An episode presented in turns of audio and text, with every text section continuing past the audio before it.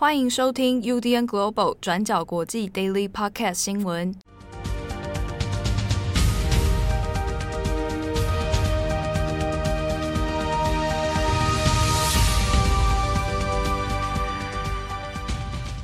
Hello，大家好，欢迎收听 UDN Global 转角国际 Daily Podcast 新闻。我是编辑七号，我是编辑惠仪。今天是二零二一年九月三十号，星期四。对，好。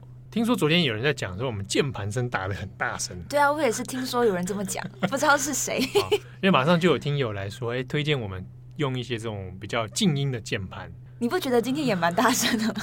我我没有，我太投入了，所以我完全没有意识到。你之后可以试着，你知道，感受一下。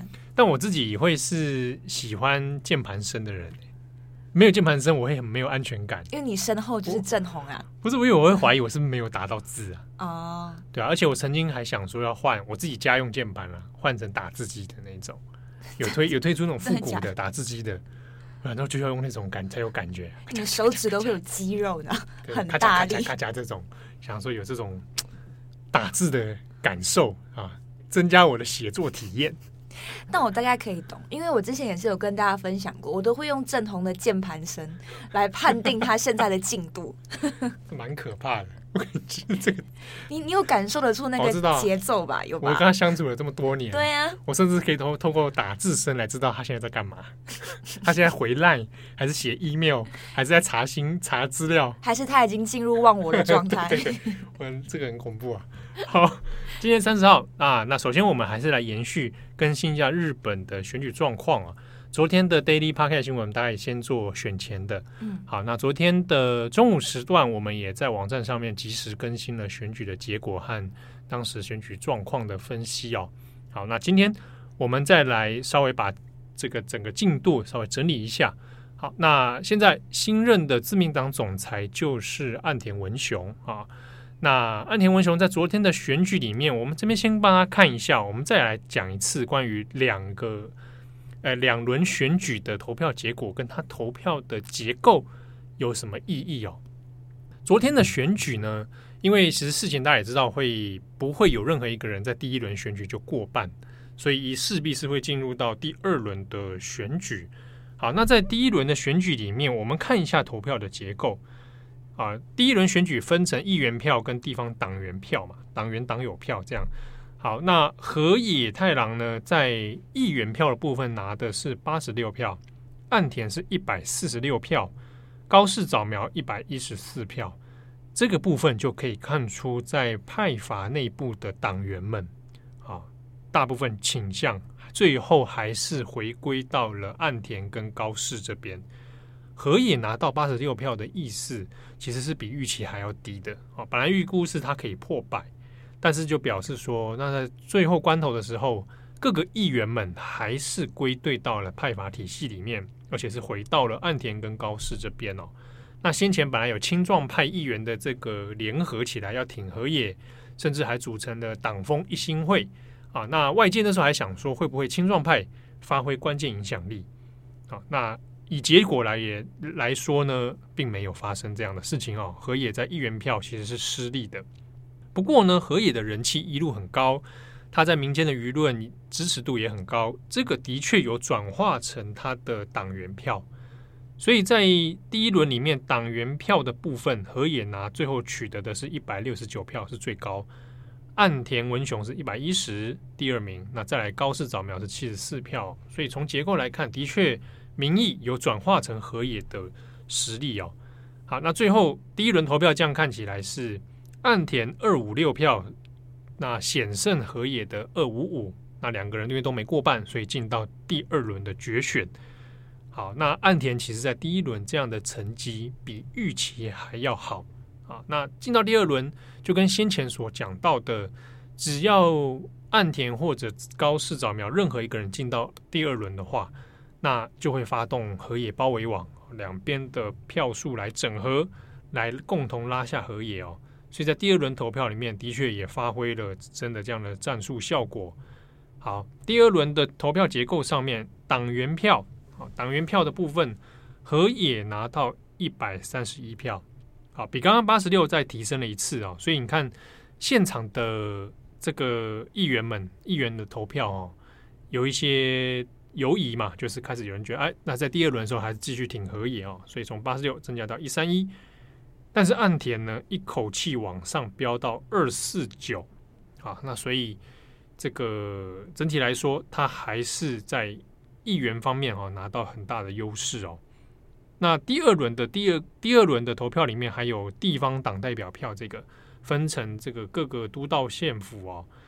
那河野还是一样，在民意上面相对比较多，所以是三十九票。那岸田是八票，这样其实就可以看得出来啊。整体来说，如果你摆到全国的自民党党员名义上来讲，支持河野的人还是很多。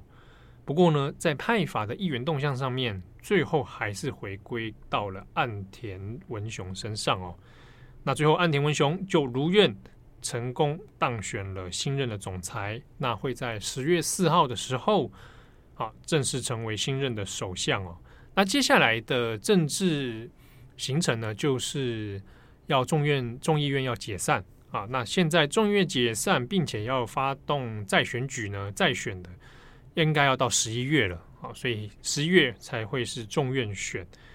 那十月四号首相也公布之后，正式上任之后呢，啊，那当然先前要透过一个。国会的首相指名选举哦，那这个走一个行程啊，那原则上不大会有什么变数。那也就是正式的岸田第一次内阁要上任啊。那不过到了众院选的时候，现在还不确定是十一月几号啊，可能会在十一月底，不一定啊。那到时候呢，内阁要必须再做一次辞职啊，那再来做一次众院选哦。好，那现在是接下来的行程。不过我们也稍微看一下，在选后。大家各方人马的一些动态，以及对于岸田文雄的一些评价哦。我们先来看一下岸田文雄。那岸田文雄自己是广岛人啊，那过去其实也算是呃，他比较知名的资历应该是在当外务大臣的时候。那大家如果还有印象的话，二零一六年的时候，美国总统奥巴马访问广岛，好，那当时这个亲自接待奥巴马，并且呢。带奥巴马去参访了很多广岛原爆的相关遗址，那就是岸田文雄本人啊。那他自己岸田一家在广岛算是一个也政治世家哦。那祖先其实是做实业经营的啊，做和服啊，做布料啊。那很有趣的是，他的祖先有人曾经来过台湾，在台湾刚开始变成日本殖民地的时候呢，来基隆做过生意啊。那没几年就回到日本去了。好，那岸田文雄因为家族里面岸田一家哦，曾经有人是这个广岛原爆的受害者，所以岸田自己对于核能还有核武器啊，核武这件事情是抱持比较反对的态度哦。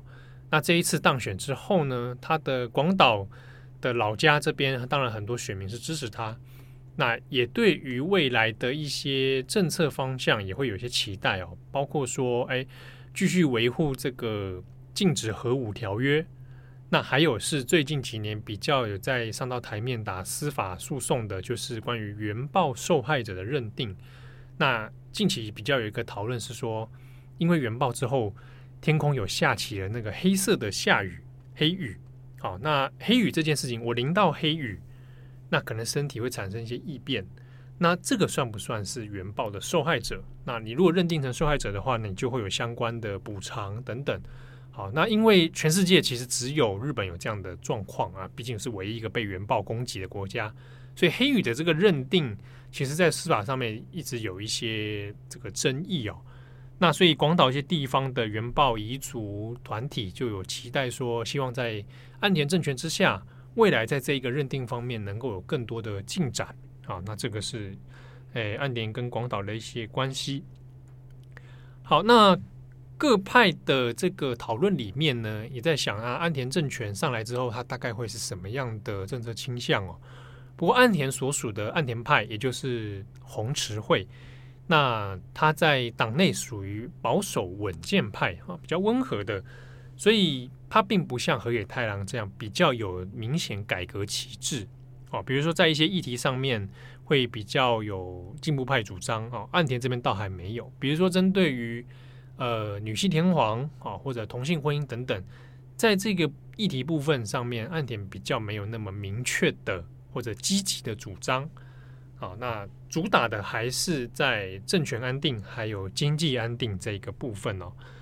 所以有一些在政界的讨论里面，也会觉得，哎，岸田因为他这个人平常，诶，与人为善呐、啊，哦，那人缘算不差，也不大会跟人家起什么冲突，但看起来好像也没什么个性，会觉得，哎，老老实实的一个认认真型的人物，那不大会有什么惊人的意外之举，或者有些什么很惊人的发言等等哦，感觉会比较没有相对没有什么个性。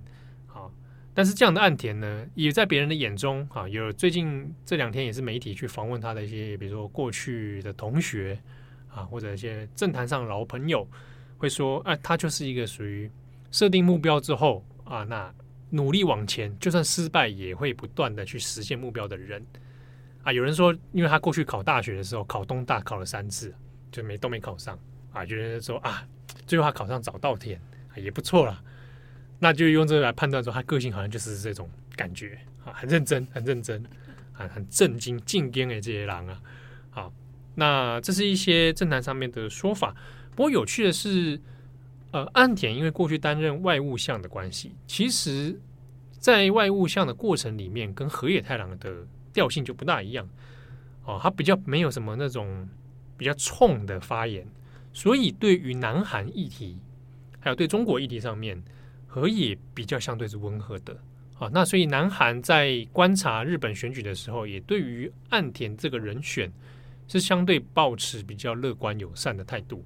那至少在跟南韩的往来上面，日韩之间的那种冲突感、那种历史上面的一些纠葛的问题哦，那也许在岸田政权上面会相对温和。那至于是说对中国方面呢，岸田个人其实过往比较没有什么太强烈的。对中抗衡意识这一种现象出来哦，那甚至在党内曾经也被说过，跟二阶派一样，比较属于对中友善，但他又不像二阶那一种跟中国眉来眼去的痕迹那么明显哦。那二零二零年的时候，二阶派的二阶俊博本来还想邀请习近平来日本访问，当时岸田是抱持反对的啊。那为了这件事情，跟二阶派其实有一些摩擦，那甚至结仇。但这一次的选举后，后来二阶派反而是化敌为友，过来去支持岸田。好，那所以预估上面，哎，岸田应该对中上不会太过强烈，那基本上还是延续安倍以来的亲美路线啊，亲美然后跟强化这个印太安全的路线。但你说他会亲中吗？哦，这个在岸田身上也不应该不太可能发生，而且他在总裁选的时候也提出了。他率先提出说要设置针对新疆、香港议题的这个所谓人权辅佐官，好，设置这样一个单位来检讨说，诶，日本应该要怎么样应对中国相关议题？而且岸田自己也支持说，国会应该要通过谴责案来谴责中国的相关人权问题啊。所以就这几个层面来看，他不大可能会往中国靠拢啊，在整体的政治趋势上不太可能。啊，那这个是一个岸田的讨论。那很可能很呃，另外一部分的像产经新闻这一些比较相对保守派的，是认为说，诶，岸田上任了啊，但是他跟党内的保守派似乎有一些距离感，比如说比较强调关于宪法问题、关于天皇问题的，那好像岸田不是他们的战友啊，所以这个像产经新闻就会认为说，未来怎么样跟保守派有所协调。这个是岸田可能要面临的问题哦。好，那大家可能很会疑问的是河野太郎。其实我们在重磅广播那个时候做日本派阀那一集的时候，那应该是周九月中之前吧。那当时的情势里面，我们还认为说河野太郎应该会是最后人选，所以我们当时在节目里面也讲，哎，最后应该是河野太郎。但是呢，这个是政治事，真的是世事难料啊，乾坤莫测。在就在节目播出的九月中以后，局势出现了一些蛮奇妙的变化。就是黑太郎的声势虽然一路到选前一天都还是领先的，可是呢，其他派阀的内部议员们的动向也开始做了整合。那也到选前一周出现了所谓的河野包围网这件事情哦，就。之中的当然一些讨论里面包括说，河野找来的一些盟友是，诶，反安倍的，像石破茂哦这种反安倍的人物，那可能刺激了一些原本安倍的人马哦，想要来制衡。那再来是河野所主张的一些改革的内容啊，包括同性婚姻，包括这个夫妻别姓，那或者是废核这件事情，那可能对于保守派造成一些不安感，担心的是说啊，我们现在自民党内部的民间支持率都不是非常理想了，那如果再出现河野的话，会不会带来更多的变数，导致之后的众院选就失败了？所以内部的一些盘算就认为说，哎，那与其去支持冲得比较前面的河野，那不如改成来支持相对可以掌控、比较温和、可以预测的岸田文雄。好，那这是一个后来的局势变化。那河野就在这样局势之下呢，最后就落马了。那有的可能有些人会在意说，哎，会不像台湾有些媒体会说河野。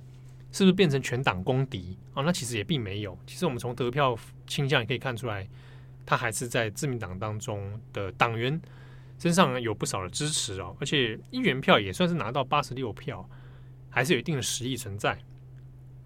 那有人会猜测，哎，是不是河野所谓的亲中派标签这件事情让他最后失败了？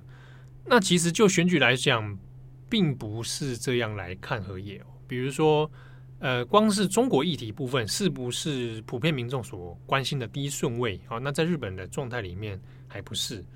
哦，那再就是选战当中，其实并没有特别真的打他所谓的亲中这件事情。那的确有一些媒体哈，它包含产经新闻等等会质疑。那甚至是说，因为先前呃一些人权团体问河野关于中国问题，那他也没有正面回答。那的确这个造成他在舆论上面的一些伤害哦。但严格来讲，诶、最后的造成他败选的原因跟这个比较没有关系，啊，还是在于派派阀的运作上面。那再一个问题是说，河野到底算不算亲所谓的亲中派？这个是要打一个问号的。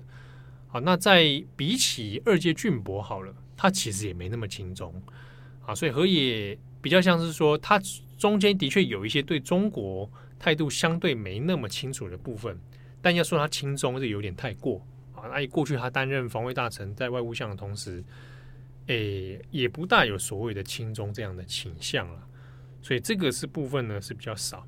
那有趣的是说，反中派哦，比较强调中国议题的人会支持高市早苗，但二阶俊博就是这个所谓的自民党中的亲中派，他支持高市早苗。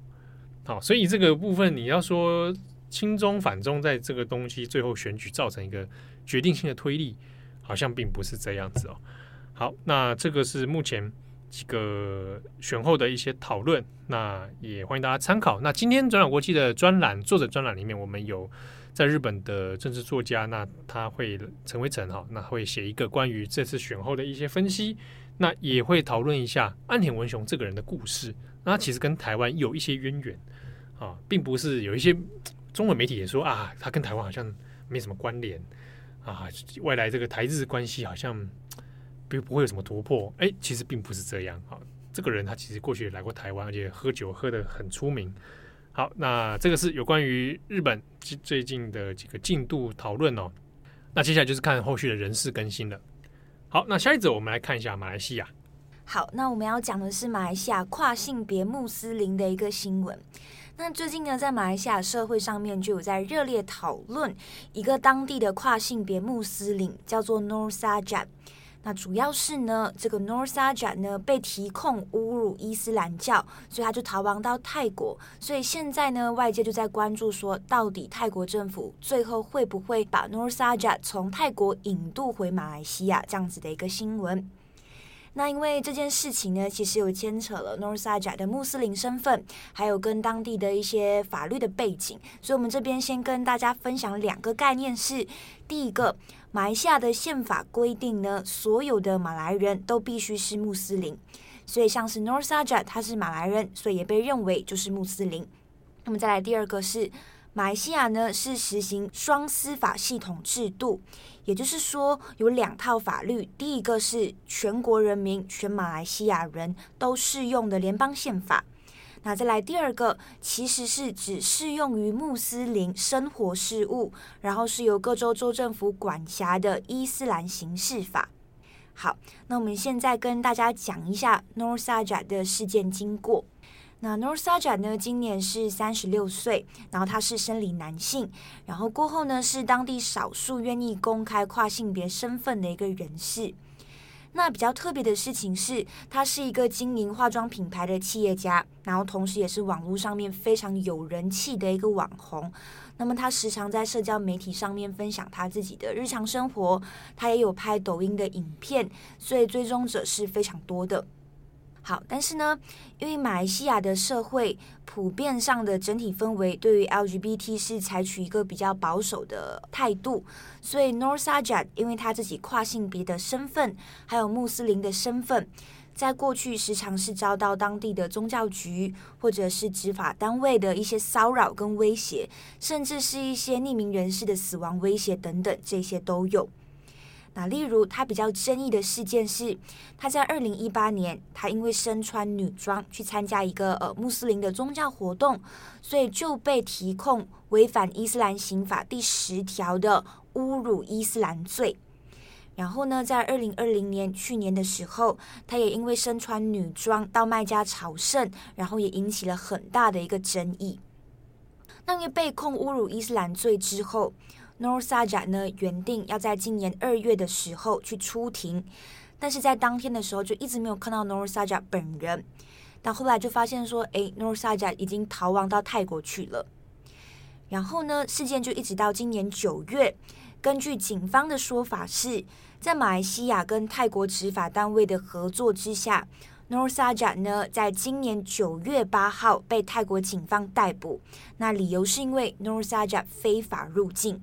那为什么会非法入境？主要也是因为马来西亚当局这边呢是已经注销了 Nor Saja 的护照，所以泰国的执法单位就以非法入境为理由要逮捕他。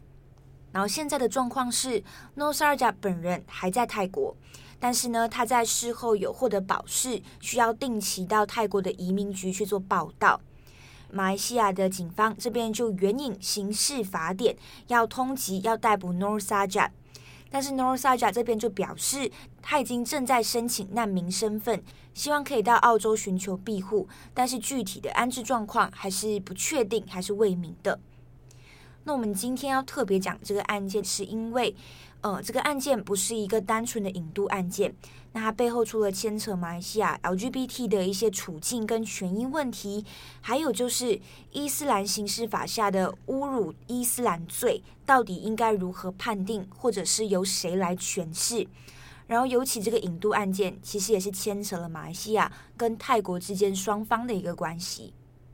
那我们要讲的事情是，因为马来西亚跟泰国其实彼此都有签署引渡协议，所以泰国接下来会怎么处理是备受关注的。泰国目前这边的社会舆论是，他们呼吁泰国政府不要遣返 Nor Sajat，然后就希望泰国政府可以让 n o r s a j a 在呃等待庇护期间可以安全的在泰国生活。然后除此之外，也有一些当地的人权组织是发起联署来声援 Nor Sajat 的。那泰国警方这边的说法是，目前呢，他们还在呃多方考量当中，所以如果要驱逐 Nor s a j a 的话，还需要一些时间来评估。但是重点也在于说，泰国跟马来西亚双方其实过去都有把一些政治庇护者或者是异议分子互相遣送回国的一个糟糕的记录跟潜力。像是马来西亚，他在二零一九年的时候就曾经遣返泰国的异议分子。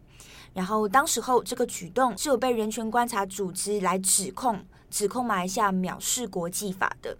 所以这一次关于 n o r s a j a 的案例，泰国这边呢会不会认为说，为了报答或者报答马来西亚，所以到最后就把 n o r s a j a 引渡回国，也是外界非常担忧的一个状况。好，那么其实关于这一起案件呢，还有一些关键的一些要点，像是 Nor Sajat 他之前就表示说他要脱离伊斯兰教，但这个东西到底可不可行？那么再来还有就是 Nor s a j a d 本人可不可以进行司法审核？也就是说，以最高法律联邦宪法里面对言论自由还有人权的保障来提控。那有关于这两点的详细细节呢，我们都有把它写在文章里面，大家就可以到我们的资讯栏上面去做参考。好的，今天讲了好长啊、哦，两则新闻。而且二啊二十快三三十分钟哎，差点变成重磅。对啊，差点变重磅。对啊，因为时间有点太长了，今天这几天都有点爆掉哎。真的、哦？昨天好像也蛮长的。哇，Daily 重磅话，讲到忘我，真的 讲到忘我，恐怖啊！好，那祝福大家身体健康，万事如意。明天我们就要迎来十月的第一天了。哇，十月了、嗯、！Oh my god！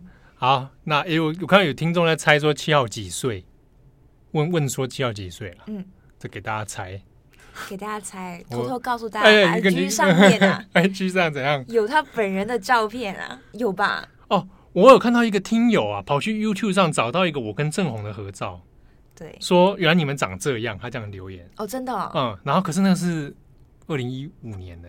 他们现在还是长这样？没有没有，有点略 略微不同，略微不同，好不好？还是这样啊？IG 上有我们的照片，我记得是有啦，当然可能你知道，是一个哦，我知道，用一个搜寻的方式，对，寻宝可以找到一个我我们的合照，你就知道他几岁了。好好好，感谢大家的收听，我我们下次见。感谢我吧，我下次见，下次见啊，拜拜。感谢大家的收听，想知道更多详细内容，请上网搜寻转角国际。